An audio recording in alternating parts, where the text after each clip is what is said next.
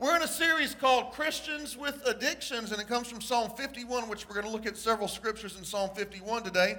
And uh, here's the sermons of the past eleven weeks. I need you to memorize the titles of the sermons, because in eight minutes, I'm going to do something really cool. So take a good visual. Everybody see? They all start with the letter, so at least you'll get that much of it right. Like we're playing Wheel of Fortune or whatever, you'll at least get that part right. So um, today, it might be the ending of our series. It might not. I don't know. I'll know when Jesus tells me next week. So it could be, though, so it could be at the ending, which is part twelve. Today, for your notes, I want to talk to you about restore.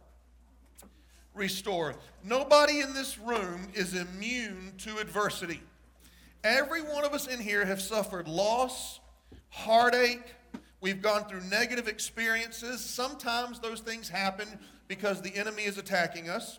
Sometimes those things happen because a person is against us. And sometimes those things happen because we're just plain stupid. When these things take place, the enemy wants all that negativity and all those um, different painful circumstantial events to destroy the future that God has for you. But our God is so good and so amazing, He can take all the loss, all the heartache, all the pain, even if you brought it on yourself, He can take it and pay you back with a minimum of double and make your life better, even when it was your fault that all that came on you. Psalms fifty-one twelve, David used the word restore, said, "Restore to me the joy of your salvation." So I have three points for you today, and point number one is very important. I want to tell you what the meaning of the word restoration is. Point number one, restoration. Uh, it says in Zechariah nine twelve, "O prisoners of hope, I will restore double what you..." Has anybody in here ever lost anything? Has, has anything in your life ever been lost? Has time ever been lost from you? Has a relationship ever been lost? Money ever been lost? It says, "And repay you twice for what you have..." Has, have you ever suffered anything? Okay, everything you've lost, everything you've suffered, even if it was your fault, God wants to bring you out better off than you were beforehand. You say, "But God, I, I, I, I'm the one that did wrong. It was me." God said, "Yep, put your hope in me and I'll make your life better." "God, you don't understand. It was all my fault." "Yep, put your hope in me and I'll make your life better than it was had you not done that wrong thing." But here's the key. You got to put your hope in God, not in people. If you're looking for man to pay you back for what you have suffered, you're going to look the rest of your life. If you're looking for some person that did you wrong to apologize and make things right, it's never going to happen. Restoration comes from God. You have to put your hope in Him. So let me tell you the definition. Um, it seems like with our English dialect, as, as our American pride rises, we think that, you know, like because we speak English, we're, you know, we, we know what's best and we're, we can dominate the world and all. I need you to know the English language did not start till about fifteen hundred years ago. It has not been around that long, and it's not really that detailed of a language. Uh, you know, Greek and then Latin, and then English came from Latin. Um, years ago, I had this elderly lady tell me, she said, "I'm never coming to your church, ever." I said, "Why not?" She said, "Because you use more than the King James Bible." She said, "The King James is the only Bible," and I really busted her bubble when I said, "You know, Jesus did not speak English, right?" She was shocked. She could, I said, "Jesus never said thus. He never said thou. He never never spoke English. So the King James Bible is great, but it's not word for word for word." But yet we think that, you know, English. So when you look up a word in the dictionary, in Webster's Dictionary, that cannot be the final authority of your life, because even our English language changes. What the word marriage meant years ago in the Webster's Dictionary has now changed in the Webster's Dictionary. So you, you see what I'm saying? So if we want final truth, we have to look and see what God's word says and His definition of a word. Are you with me? You may think the word restoration means um, to make it like it was before, to make it like it was new, because you think of a person restoring an old car, they're making that old car like it was. That is not God's definition of restoration. That is God's definition of reconciliation. You can put it on the screen. Reconciliation means to bring back to the original condition or to put back together. That is, now, God is a God of reconciliation, but that's not what we're talking about today. Today we're talking about restoration. Here is God's definition of restoration: to make better, to increase, to improve, to multiply, to promote. God's definition is to never bring you out like you were before.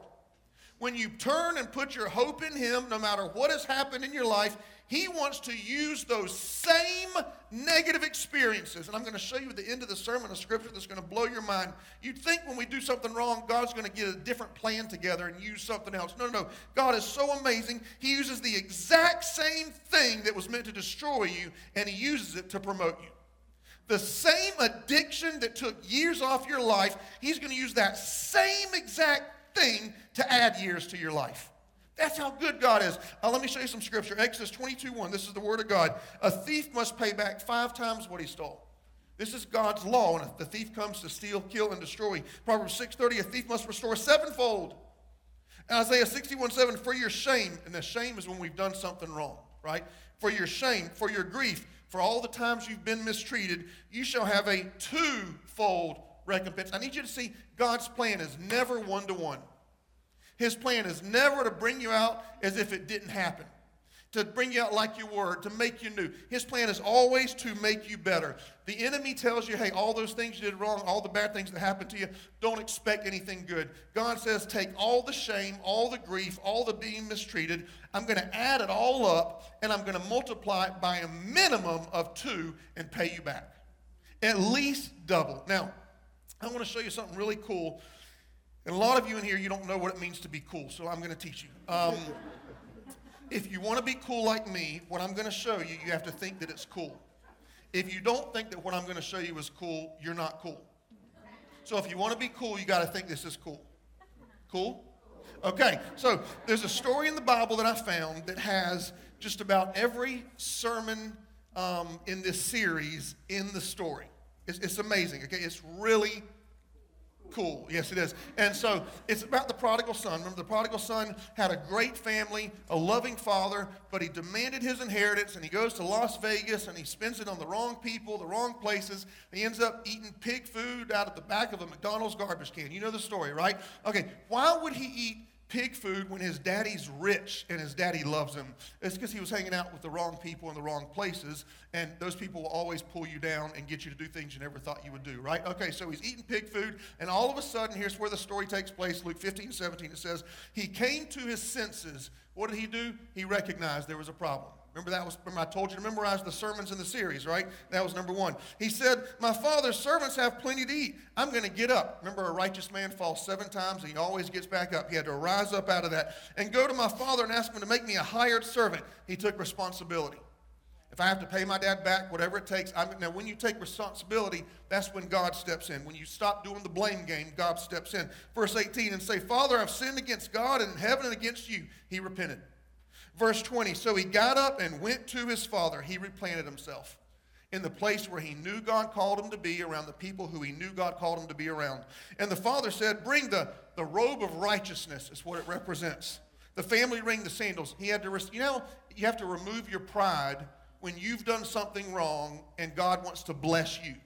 You've done wrong and he wants to, he wants you to receive grace, mercy, justice, like we talked about. His pride went out the way and he received. Let's have a celebrate and have a feast. My son that was lost is now found. So they began to celebrate, and God restored him and made his life better than it was before he did all the wrong things.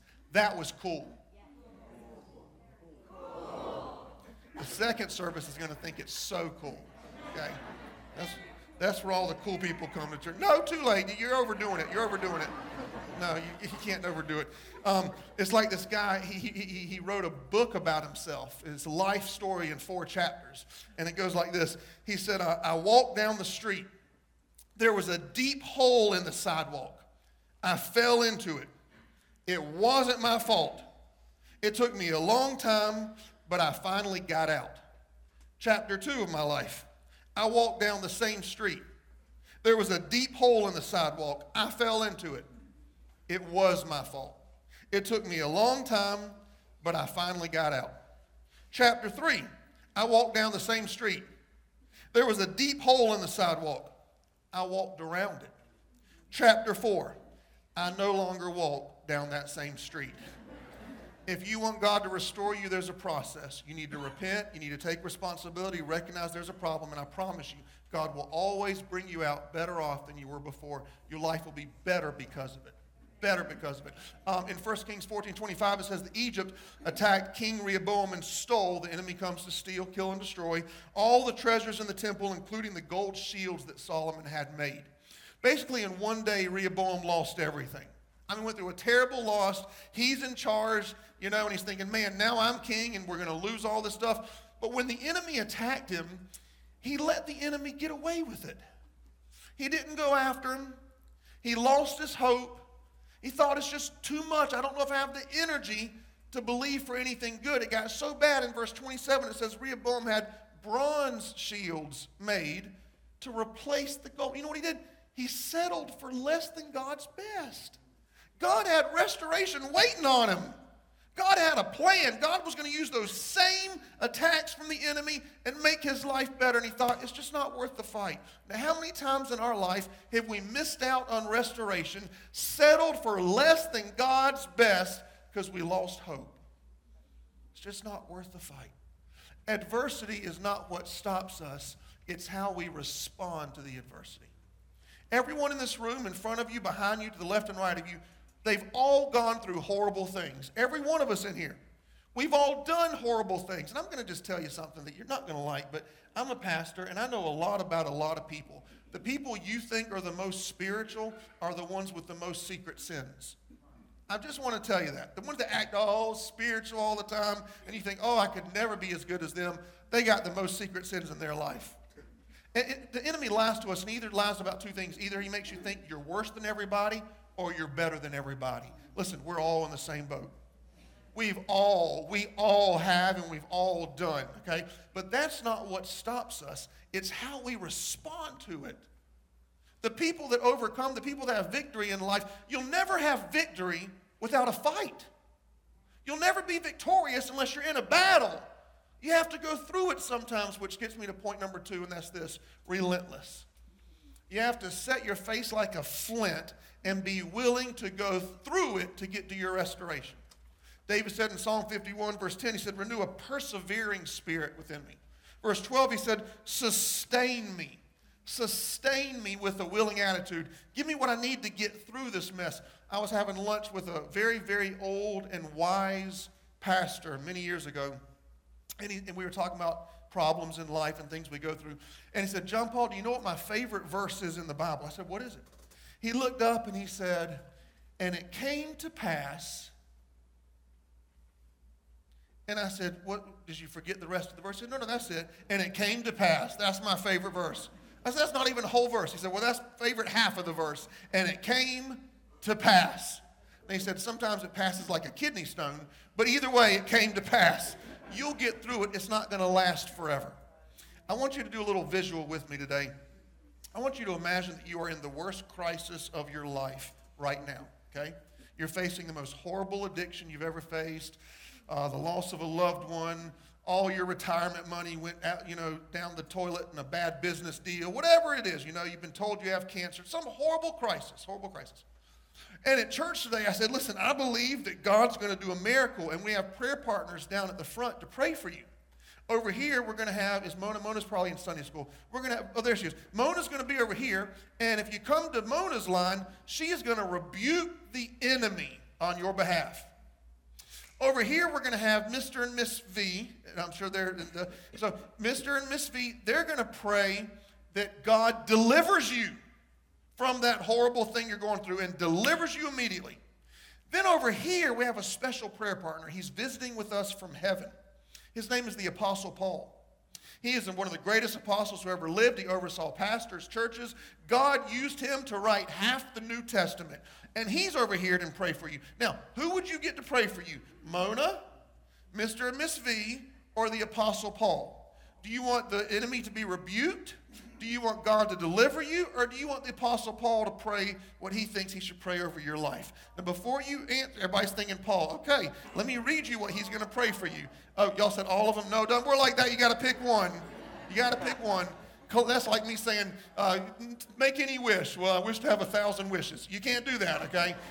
Colossians one eleven, here's what Paul would pray. We pray that you may be strengthened with power to... Wait a minute, that's not what I want. I want it to go away. I don't want to face the giant. I don't want to have that adversary in my life. I want to get rid of the problem. And Paul says, no, I'm going to pray that you go through this problem with a good attitude. See, this is the difference between delivering faith and sustaining faith. We love to use everything we've learned in the Bible for God to deliver us, but God says sometimes there's things in your life that are part of your destiny, and you have to go through it, and you need me to sustain you along the way. You, you, there are some things that are part of your future you have to go through to get to that future. You have to go through. The heartache, the pain, the loss, it is all part of a bigger plan. You have to go through it.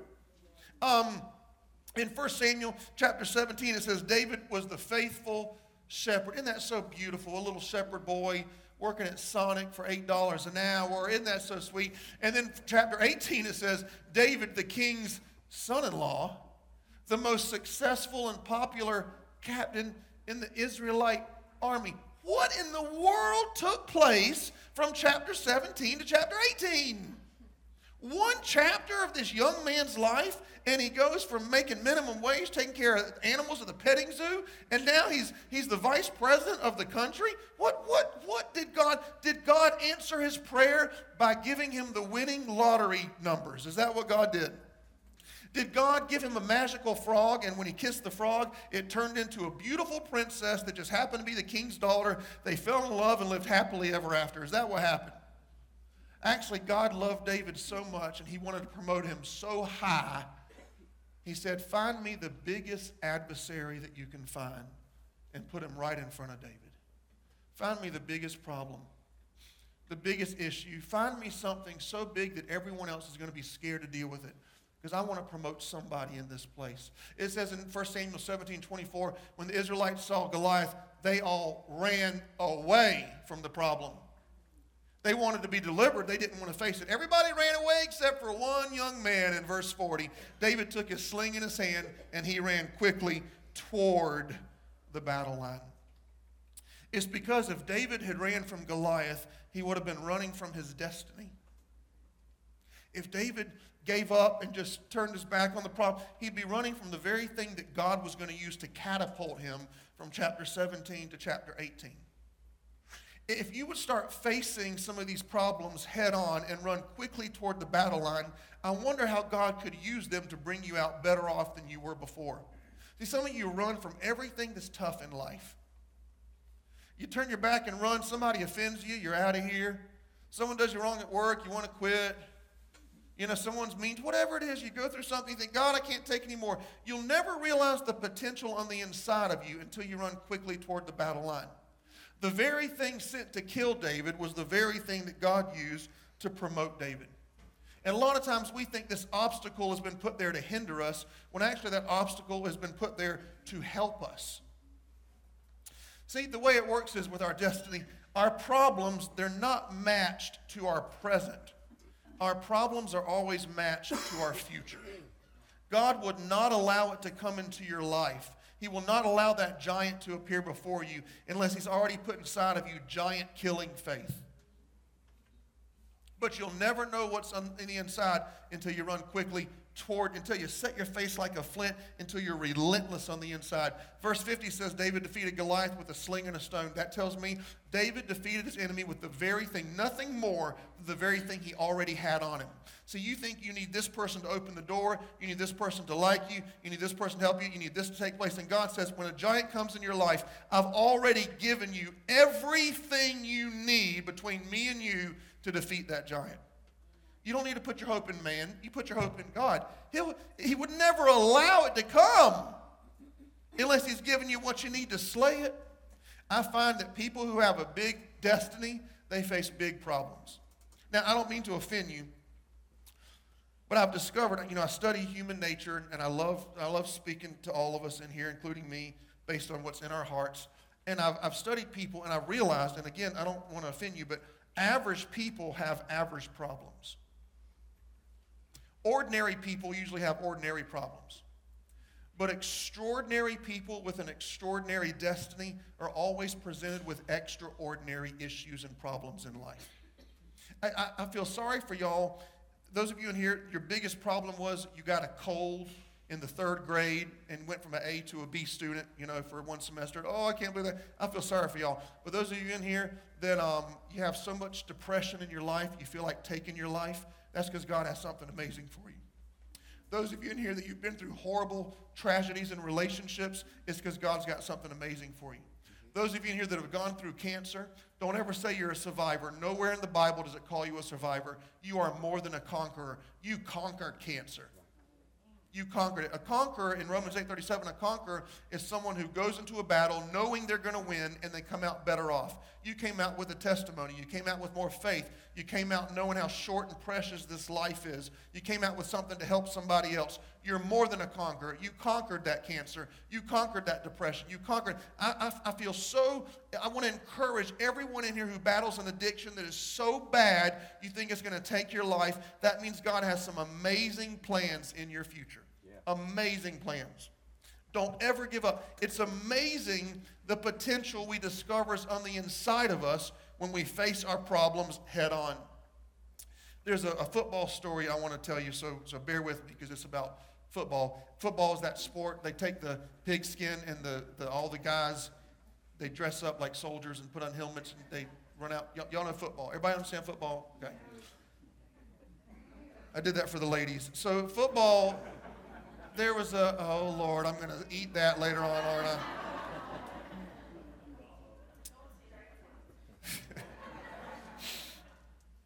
I did that for all the sissies. Okay, so so Bear Bryant was the coach of the Alabama football team. Evidently, he's a famous coach, okay, years ago. And so one time, Alabama was a very important game, and they were they were up by six points. Now, six points is really one point in football. I don't know why they do that, but you cross the line and you get six points. So really, they were up one point. But the way football works, they were up six points. Everybody understand that? Okay, so they're up six points. They had less than a minute left. There's like thirty seconds left of the game. And so Bear Bryant, the coach, told his quarterback, he said, play it safe. Run simple plays just to run down the clock so we can win the game. So the quarterback gets in the huddle. The huddle is when all the guys get together, and it's like they're in a board meeting kind of thing, and they talk about what they're going to, okay, okay, just making sure, okay, okay, okay. So they get in the huddle, and the quarterback, the, the, the quarterback calls the play, right? But his best friend is the wide receiver. Now, I have no idea what that means, but that was his best friend was the wide receiver. And the wide receiver says, hey, they're expecting us to do those simple plays and run the clock down. We should do something unexpected. He said, just throw me a pass. So the quarterback goes against his coach, Bear Bryant. He goes with his best friend, snaps the ball, throws the pass. The fastest guy on the other team intercepts the ball and takes off running towards his goal line to, to win the game for them. The quarterback for Alabama, who is not known for his speed, very, very slow runner, he takes off after that defender. He chases him down, and he tackles him from behind on the five-yard line, saving the game for Alabama. After the game was over, the opposing coach goes over to Bear Bryant and shakes his hand. He says, what's this about your quarterback not being able to run? He caught the fastest guy on my team. Bear Bryant smiled and said, your man was running for six points. My man was running for his life. It's amazing what we can accomplish when we face a little bit of adversity in our life. You'll never know what your faith is really made of until God presents you with a giant. Psalms four one says, God, you've enlarged me in my times of distress. I don't like verses like this. I wanted to say you enlarged me when everything was easy and I was happy and I'm floating on a flowery bed of ease. But it doesn't say that. It says it was when I was distressed, when the enemy was attacking, that's when I actually grew in life. As I was meditating on the scripture this week, it occurred to me that some of the greatest things that God's ever done for me were in the middle of the greatest adversity I ever faced. When I was ten years old, um, my dad had a he had the largest charismatic church in South Carolina back in the eighties, and he had a television show across the nation and a Bible college and a school and thousands of people every week. And uh, for some reason in charismatic churches back in the eighties and nineties, church splits were a very common thing. It's where somebody, you know, talks about the pastor, and then they split the church and start one of their own, and then it grows, and they keep splitting. And there was this horrible church split, and in one day, we lost everything we had. I lost every friend I had at ten years old. I didn't know what was going on. you know, my whole life changed overnight. We went to church, and there's nobody in church. There's no musicians on stage. And on a Friday night at ten and a half years old, I prayed a prayer. I said, God, if you teach me how to play the piano, I'll play in church the rest of my life. The next morning, I woke up, and I could read sheet music. ten and a half years old, I knew music theory. I don't play by ear. That's why I can't sing, because I can't hear that things are off. It's all music theory, all reading notes. I have a photographic memory to music. And uh, it happened overnight, just like that, in one of the darkest times of my childhood. When I was sixteen years old, I had my first son. Imagine being in high school and going to prom and saying, I got to be home by ten to put my son to bed. You know, um, you think your life's over when you're a teenager and you have a child. It was the greatest gift I could have ever asked for. My oldest, my oldest son, he, he kept me out of jail, probably kept me out of hell as well. You know, I had to had to learn how to be disciplined, how to stay home from certain events, taking care of my first child at sixteen years old. Logan has brought the greatest joy into my life. Him and his wife have given me my first two grandkids. I can't even tell you what a blessing it was to raise that son. If I had, if if if if if I if Logan had been my only son, I would have done parenting conferences all around the world, you know. Then God blessed me with some more great kids. But um, but Logan said, um, this church was birthed out of adversity. Um, I had quit and given up, and I went to a nightclub to get a job. And um, the owner of the nightclub, Mark, who, who did our parody today, he said, no, man, he said, if you go start a church, I'll come play the piano for you. I spent ten years trying to get him in church. And now that I'm quit and ready to give up, now you're going to come to church? All of you are here today because I went through hell with a squirt gun. I faced Satan and demons. I can't even tell you how horrible it was. I felt like all I had on me was a little dollar store water gun fighting every demon in the world. You're here today because of the giant that I faced in life. You'll never know what God wants to do in your life until you have the relentless attitude and you face it head on. Point number three for your notes is repurpose. God wants to repurpose. He's the best repurposer there is. Isaiah fifty-four seventeen, no weapon formed against you will prosper. This is one of those scriptures I'd like to white out and change in the Bible. I wanted to say, no weapon will be formed against you. Doesn't that sound much more encouraging? Hey, you're a Christian. No weapon will ever be formed against you. No, no, no. It implies, remember this, the scriptures for us individually, as an individual, weapons are being formed against me right now. There's a weapon being formed against you right now. Here's the good news. No weapon formed against you will prosper. Unless you allow it to, you don't have to. It'll. Now, here's, here's, we don't read the scripture after it, okay? Let me tell you what God wants to do in your life because weapons are formed against you. Watch this. The peace, righteousness, security, and triumph over opposition is the benefit you're going to enjoy. Enjoy, because you're a servant of the Lord. Um... And when I was in my twenties, some guy from a church uh, came up to me one day and said, you know, you're really uptight. He said, you're really kind of high energy, and you need to you need to relax a little bit and calm down. He said, here, and he gave me a free round of golf to a, a golf place here in Myrtle Beach. He said, golf is for somebody like you, you know. I've discovered he was a liar, and he's probably going to go to hell. Um, golf is not for somebody like me at all. Okay, it's almost as horrible as fishing. But, um... That's, that wasn't me. I'm sorry, Randy. I'm sorry, but I'm sorry. But golf and fishing is not for men like me. It's for old, it's for wise men, very wise men. Wise men. And so I thought, okay, I'll go try to play golf. And I wanted to drive the cart because that's always fun, you know. And so uh, I went to the golf course, and it was the most beautiful scenery. And I, I don't like golf or fishing, but I love botany. I love the study of plants and flowers. And, And uh, it was the most beautiful landscape I've ever seen. Uh, it was very close. We used to go to Bermuda a lot all growing up because we had a church there. My dad did. And um, and they have beautiful, beautiful flowers, beautiful landscape. It was just like that. I mean, I pulled up in the golf course, and petunias and um, uh, lilies and tulips and azaleas and oleanders and every. I mean, it was just the way they had it set up, the colors, the arrangement, the, the way they edged it. I mean, it was immaculate. I've never seen anything as beautiful as this. It was a high-class golf place here in Myrtle Beach. I drove around one time just to kind of take it all in, and then I pulled in the parking space, and when I got out of my car, I stood up, and it smelled like the worst rotten eggs you could ever smell. It smelled like a dead body, and I thought, seeing the age of these people that play golf here, I don't know, I'm just kidding, I'm joking, but anyway, They're so wise on eighteen. Okay, and so I got and I and you can see all these landscapers everywhere. And I said, "What in the world was that horrible smell?" And one of them said, "That's our mulch." I said, "No, no, no. I have mulch at my house. It doesn't smell like this." He said, "This is very expensive mulch. The number one ingredient is manure." I said, "My water? You want me to relax and play golf? And I got to deal with manure at the same time." You know, you know what manure is, right? It's waste. It's crap. It stinks. But you know what it does? It makes the most beautiful flowers you've ever seen. God never wastes anything in our life. God can take our manure and make a beautiful garden out of it. So what about the crap that we bring on ourselves? See, I need you to see everything in a new perspective. When you're going through crap and life stinks, you just tell yourself, that's just fertilizer.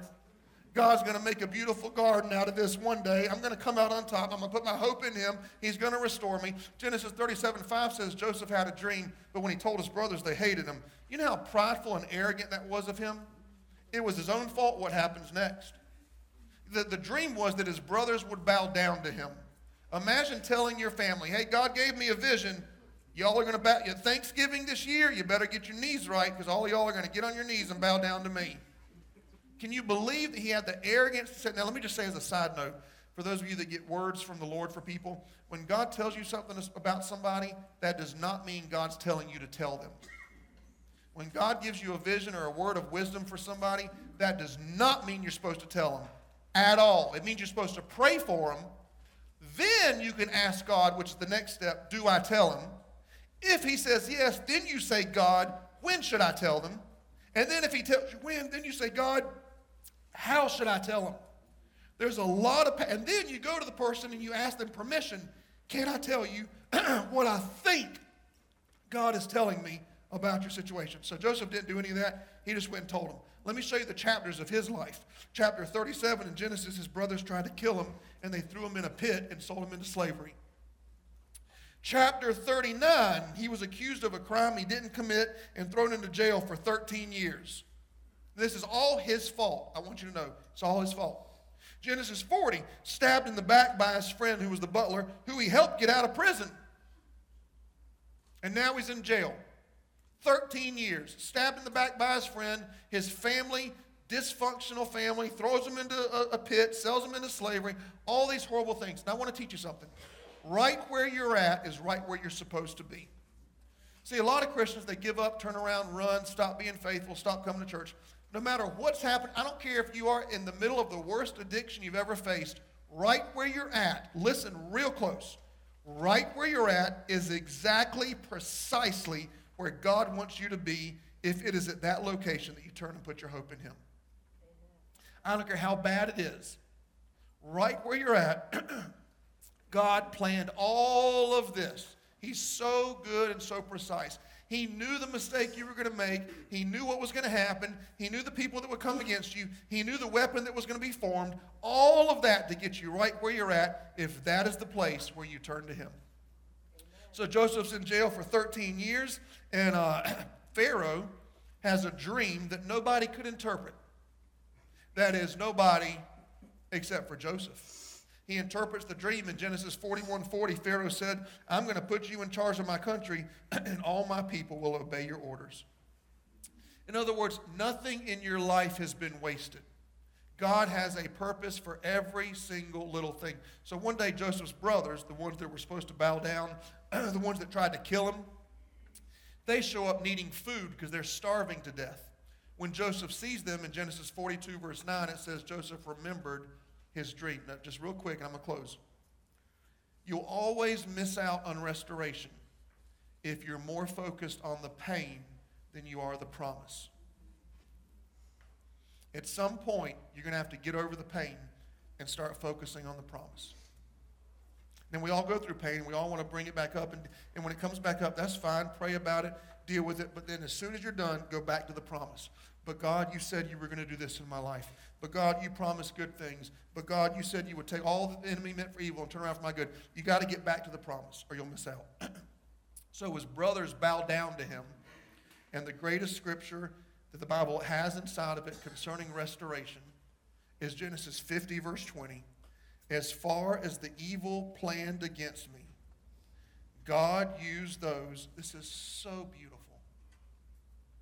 Just take a second and take it all in. God used those same plans.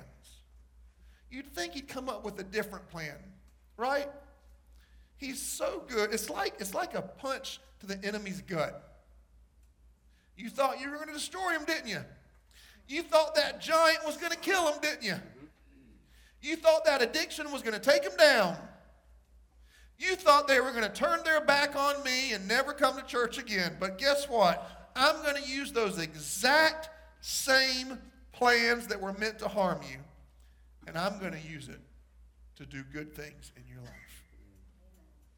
There's a small city in South America. It's built on a garbage dump.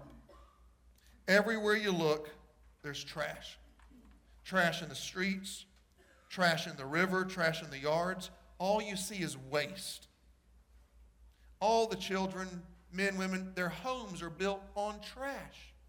All the nearby cities of South America, they come with truck after truck and just dump their trash in this poverty-stricken city. There's no running water. There's no electricity, nothing but trash. They spend their days, all the families spend their days rummaging around through all the waste, trying to find something they can sell to somebody in a nearby city. They give them five cent for a pound of plastic, or, you know, try to get some metal here and there. It didn't look like anything good could ever come out of a garbage dump. One day this musician comes through and he sees kids living and playing in garbage. It broke his heart. So he thought, I want to do something to help the people. I want to start a music school and teach them music, but he didn't have any money.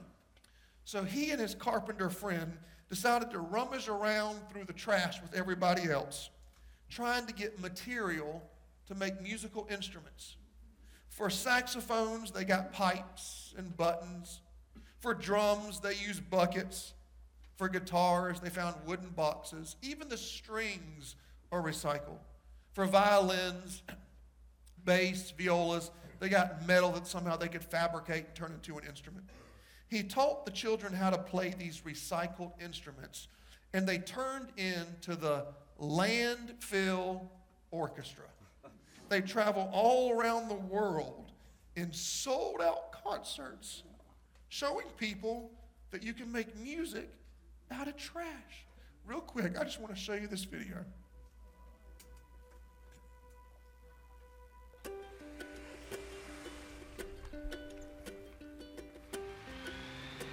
¿Entienden? Bueno, entonces tienen que atender.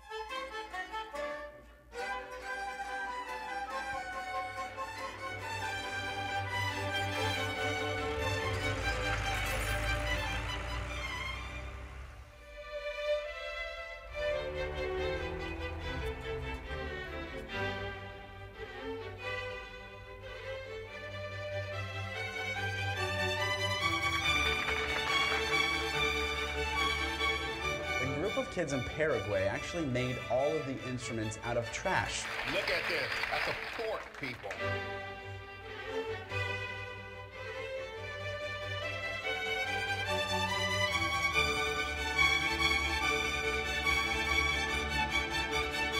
Let the gift of music shine through tonight on that stage.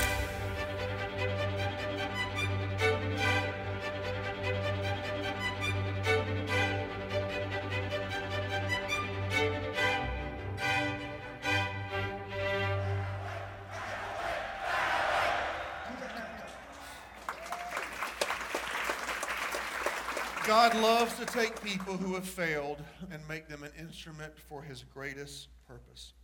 At the end of the report, I saw this famous musician. Uh, he looked in the camera and said, I never thought you could make music out of trash. But that's what God does. He can make music out of our mess, fertilizer out of our failure, miracles out of our mistakes, because he is a God who restores. Amen? Amen. Amen. Let's go to the Lord in prayer. Heads bowed, eyes closed. We want to take a minute and just give the Holy Spirit a chance to speak to everybody in this room as individuals.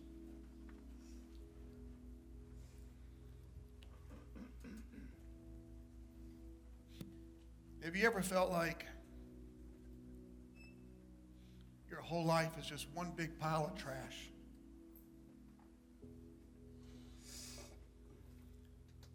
You try so hard and then you fail. You try so hard again, you fail again. You grasp for a little bit of hope and then something happens.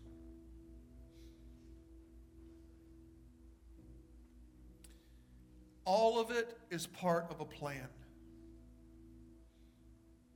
He will never stop the good work inside of you until it is fully and totally complete.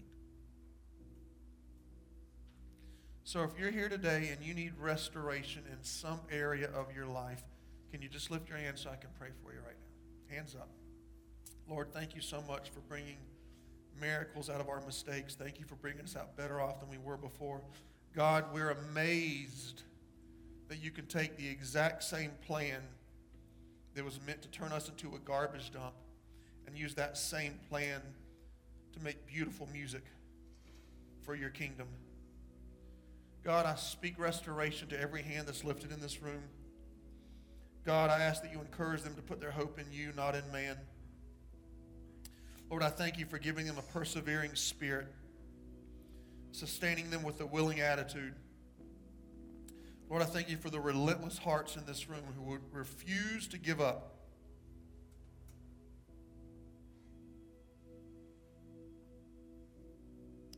Lord, we thank you for doing what only you can do.